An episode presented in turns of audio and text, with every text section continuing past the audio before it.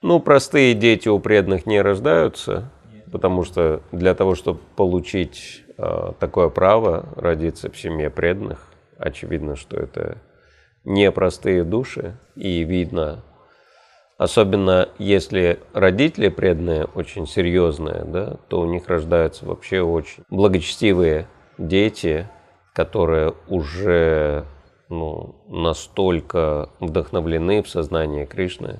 Я знаю такие семьи, то есть там дети уже с раннего возраста берутся за какое-то служение, ответственность какую-то берут на себя. Да, то есть один мальчик, сын преданных, он в Гурукуле поучился и потом приехал в Израиль на программу. И один приготовил пир на 100 с лишним человек. 14 лет.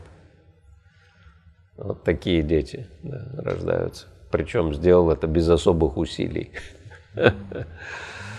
Вот. То есть очень много таких удивительных примеров. Поэтому да, однозначно, что в семьях преданных рождаются особые души, которые уже серьезный путь прошли в сознании Кришны до этого рождения.